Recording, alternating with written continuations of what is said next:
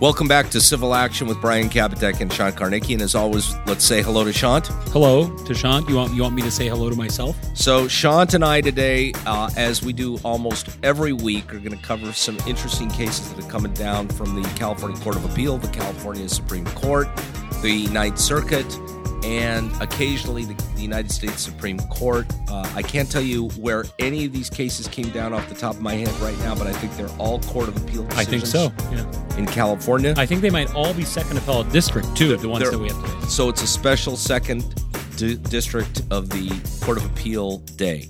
Yeah, it is. It's a and it's also these are all very short cases, um, which is appropriate because both Brian and I are pretty short. Nope. And also because I don't like reading, so that was really uh, enjoyable. So we have four cases we're going to talk about today. Um, the first one is going to be a very, uh, very interesting, complex opinion with a complex set of facts uh, that has to do with uh, design immunity. Um, that was sarcasm. It's not very complex. And then we're going to talk about a uh, the CLRA and what someone needs to how what qualifies as a consumer under the CLRA. Then we're going to talk about standing to appeal a judgment in a class action what objectors have to do in order to have their objection count. Um, and then we're going to talk about lemon law and attorney fees. So I think all of the cases have complexities and issues in them, even though they are relatively short, which make for some interesting discussion. Uh, and the first case today I counted is exactly 11 or 12 paragraphs long. It is the shortest published decision. Short paragraphs, though. Yeah, They're yeah. all short. One of them is like 20 words long. One paragraph's 20 words long in one sentence. Uh, it is an incredibly short opinion. I, I'm not entirely sure why they published this. Normally, you see short opinions like this when cases don't get published, but it is an interesting issue, sort of. And um, first of all, it it reinforces to you that people will file any lawsuit, right? right. And um, secondly, it reinforces that every now and then you hear somebody complain about plaintiffs filing lawsuits, and they can point to a case like this, right? Right. um, but but in all seriousness, it actually illustrates a very interesting um, doctrine in the law, design immunity. So let's start out with the set of facts here. Um, it- the case, by the way, is Dobbs versus City of Los Angeles, Second Appellate District. It came down sometime in October. Um, Miss uh, uh, Miss Dobbs was apparently walking in front of the Los Angeles Convention Center I've been there. you have been there. I think we've all been there at some point if we're in Los Angeles. Um, and Well, before you get to that, though, met, long before Ms. Dobbs came along, the Los Angeles Convention Center decided to put up ballards. Ballards or bollards? Well, it's spelled bollards, but it's pronounced ballard. Okay, it's these it's these concrete or sometimes metal things that are built into the ground that are designed to protect against car bombs, so cars can't drive through them. You'll see them. I think they're required around all federal buildings. So you see them at the Spring Street Courthouse, the federal courthouse. They apparently have them also at the Los Angeles Convention Center. They're 17 and a half inches wide, 17 and a half inches tall, and what the Court of Appeal describes as the height of the of your average coffee table. Um, they're unpainted, they're concrete, they're big, they're large. There's 50 of them in front of the South Hall of the convention center where this accident occurred. And Ms. Dobbs walked into one of them and apparently was injured and then went ahead and sued the city of Los Angeles. Yep. In the um, nine years prior to Miss Dobbs's accident, um, not a single person had ever filed an injury claim arising out of Probably because they were too embarrassed. Yeah, yeah. We literally sound like two conservative radio uh, talk show hosts right, now. yeah, but- these but trial lawyers, these plaintiffs lawyers are getting out of control. But but what the interesting issue about the case was, um, you could kind of predict from the very beginning where this is going to go. Absolutely. But what's interesting about this case is this concept of not just design immunity but discretionary authority. Yeah. Um, so the principle that really on which the court granted, I believe they granted summary judgment here, was design immunity. And there's three elements for design immunity. It comes from a case called Hampton versus County of San Diego. Um, a pretty recent case too. I guess it might have been uh, revised recently. And um, the the opinion doesn't discuss the first element. I, I think it must be a very simple element. Um, and I tried to look it up. It's not in the it's not in the jury instructions. What it is. Uh, We're really providing people with yeah, useful seriously. information We're, today, we're we? just reading cases and parroting but the it but the to you. key the critical issue here is discretionary authority. right. Right. And discretionary authority is whether or not, um, when you come to design issues like this, if someone's exercising their discretion about how a, a, a particular product or a particular design is going to occur, they're given great latitude. That's because remember, anytime you're suing a government entity, you're suing it because they've given you permission to. And if somebody is performing a task that is required, uh, a governmental task that's required, they can be sued. But when you start to work into the discretion, then sometimes you start getting into exceptions. Yeah. Uh, and what it requires is that somebody had gave discretionary approval of the design before construction. That's what the second element of this is. Um, and over here, a city engineer approved the plans for the bollards, and, and it was approved. And the then- question the question is whether or not it was reasonable. Right, and that's the that's the third element. Uh, is there any substantial evidence of the reasonableness of the public entity's approval of the design? And interestingly enough, Sean, it's not a question of fact for the jury. It's a question of law about reasonableness under most circumstances. Right, and and it's actually the the law says that the statute grants immunity as long as reasonable minds can differ concerning whether a design should have been approved. So it's not like the reasonable conclusion has to be that it should have been approved. It is safe.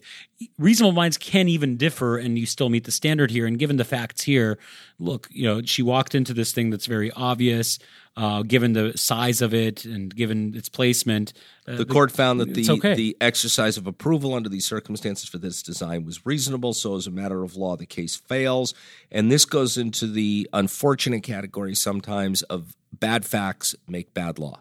yeah. Although I don't think this is any really restatement of this is simply a restatement of law. It's not necessarily a new law. It's not necessarily a new uh, a new issue, but it is also, as the court says at the very end, um, there has to be some common sense. Right. The court, I think that this can be all summed up in, in two lines here. Tort law incorporates common sense. When one walks into a concrete pillar that is big and obvious, the fault is one's own. And I want to go on the record right here to say that Sean has never sued for the many times he has walked into concrete pillars. Right. God bless Right. you, Sean. Right. Um, I, I may one day sue Brian for walking into the glass doors of our conference room, but. We have glass doors. Let's go to the next case. It's Calta versus Fleets 101 Inc. This case involves the Consumer Legal Remedies Act. That's a California statute found at 1750 of the Civil Code. Also a short opinion, short like us. And right, and it is a short opinion, but what it highlights is one important part of the Consumer Legal Remedies Act. It is intended to protect, obviously, consumers, but that means somebody acting in a personal capacity, not necessarily in a in a corporate or a business capacity. A business, someone acting in a business capacity, may not have standing to sue. Right. The definition of consumer comes from uh, the CLRA, Civil Code Section 1761 sub D, which says consumers means an individual who seeks or acquires by purchase or lease any goods or services for personal, family, or household purposes. Right. So, So tell us about the facts here. Thank you. Thank you for asking. Yeah, yeah, very excited. So what happened in this case is the plaintiff purchased a vehicle. And he purchased the vehicle for his own personal use, but he purchased it through his business. Right. And the reason he testified that he purchased it through his business is because he personally had bad credit. The business didn't have bad credit. Uh, actually, when he filled out the application for, I assume, for a loan or for t- the purchase of the vehicle, uh, he indicated in there that he was purchasing it for his own personal use, but he did purchase it um, in the business's name or through the business in some capacity. And that's what the defendants jumped on.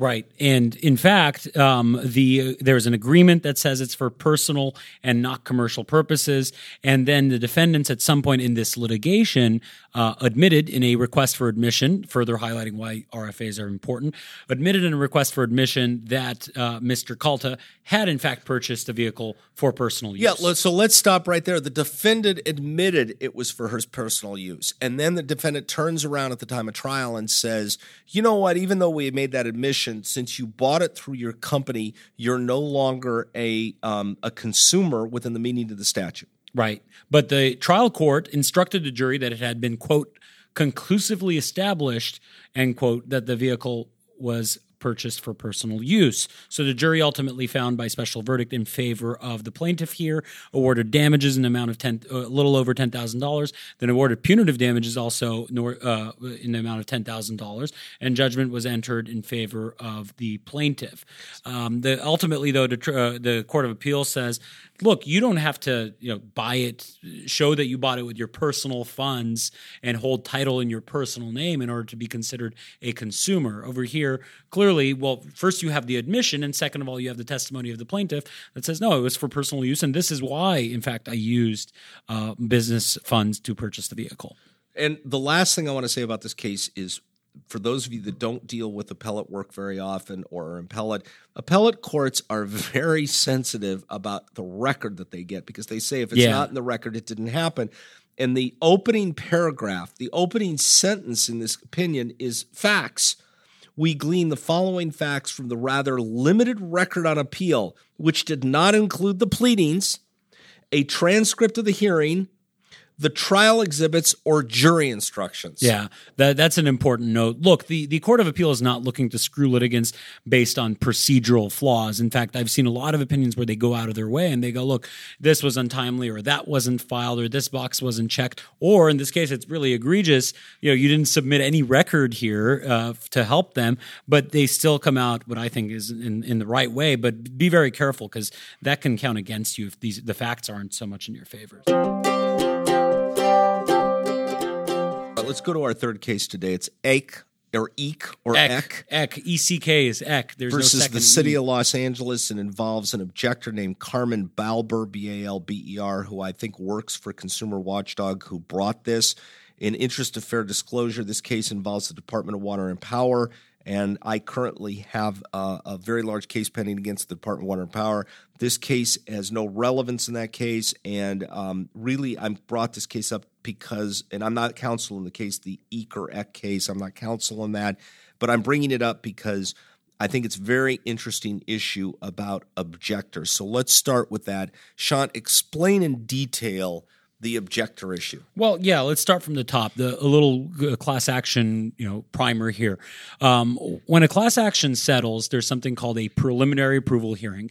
At that point, the, the court takes a look at the settlement and says, "Okay, everything looks good, but we're going to have what's called a final approval hearing. We're going to let you send out notice to everyone, let them know what the settlement is about, what it entails, what's being released on behalf of the class, how much everyone's getting compensated, and you have to, as part of that process, give them the opportunity." Opportunity to object if they find something wrong with the settlement, and that allows class members to to step up, show up, and and uh, voice their concerns or objections to the court. In order to do that, though, they have to follow strict procedures. They have to file something to court. They have to show up at the final approval hearing, and then if they have any challenge to, or if they have any gripes with how the court deals with their objection and they want to appeal, here's an important note they need to have tried to intervene in the case. And that comes from a 2018 case called Hernandez versus Restoration Hardware, which requires that any aggrieved party, um, in order to appeal the case, that they need to have some sort of, they have to be parties of record. And without um, intervening in the case, without trying to intervene in the case, they have no standing to appeal. So, what happened exactly in this case is the Department of Water and Power was sued in the class action for allegedly overcharging its customers there was a settlement. Part of the settlement was, I believe, $52 million fund that was going to go back to the ratepayers. And then the class lawyers also touted the fact that there was at least $243 million for future savings because of the way it was structured. And the um, objector came along and had two uh, uh, substantial objections. One is that the notice was misleading, and second, that I believe that the it wasn't um, uh, clear about the settlement provisions uh, about permitting the DWP to make future transfers to the city of Los Angeles. At least that's the allegation. So the objector comes along through Consumer Watchdog, and the objector um, did file some kind of an ex parte application to intervene. But what happened then is it looks like they never bothered to properly appeal the denial of the um, motion to intervene. And Sean's right, you have to uh, intervene in order to file appeal. That's California law because if you haven't intervened, you're not a party. You're not a party. Not a party. Yeah. You don't have standing. Yeah. So that's what it really is about. Uh, uh, the subject matter of the case isn't that significant here. The facts of the case aren't. It's just the procedure here is uh, very interesting. And by failing Court to says do that, she could have obtained standing Yep. um, by appealing for the denial of her statutory motion to vacate. That's another issue because the two ways you can challenge a class settlement is move to intervene or timely file a motion to vacate the vacate judgment. the judgment because ultimately at the end of the case at final approval there's a judgment that's entered um, so by failing to do that you have no standing here The court a- said she didn't challenge the um, motion intervene in her appellate briefs, and she didn't appeal from the denial of her statutory motion to vacate. yeah So Um, they they looked at that. They said there's no harmless error. Uh, it's a jurisdictional thing at the end of the day. Right, it's a jurisdictional defect, and there's no harmless error exception, which is another, uh, you know, I screwed up type of uh, argument that you can make, and that there isn't one uh, when it comes to appeal. right. I screwed that up. vacate. It's not the harmless error. It's that there's no harmless error exception because it's jurisdictional. Right. And remember, the appellate court only gets cases by way of of jurisdictional. Um, uh, issues. So it has you have to file your appeal in a timely fashion. There's no way to excuse late filing of an appeal, for example. Right.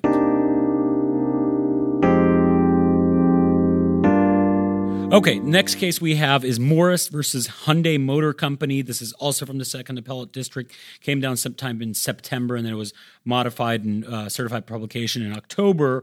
Um, this is a, for lack of a better term, lemon law case, but more formally, it's the Song Beverly Consumer Warranty Act that's codified in Civil Code Section 1790. Um, it has to do with attorney fees.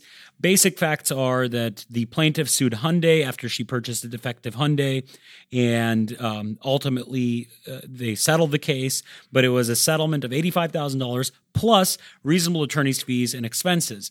Ultimately, they couldn't reach a settlement over the amount of fees, so the plaintiff was forced to file a fee motion.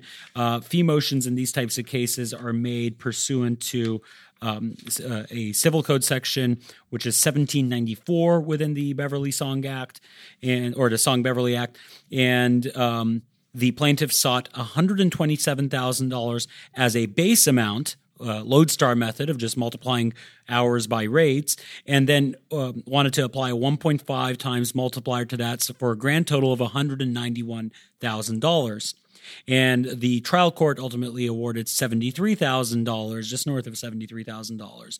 And that's what this appeal arises out of. The plaintiff says they should have gotten more here. All right. So the the one reason why I wanted to include this case was because it deals with a, a doctrine or a prohibited sort of prohibited practice when looking at attorney fees. So when you're making an application for attorney fees, courts are generally not supposed to look at the facts and circumstances of the recovery, the ultimate recovery. They're just supposed to look whether or not the attorney fees are reasonable and fair and justified. And when a court looks at a at the practice of looking at the amount of the recovery, it's called a prohibited proportionality analysis. Did I say that right? I think so. Inappropriate proportionality analysis.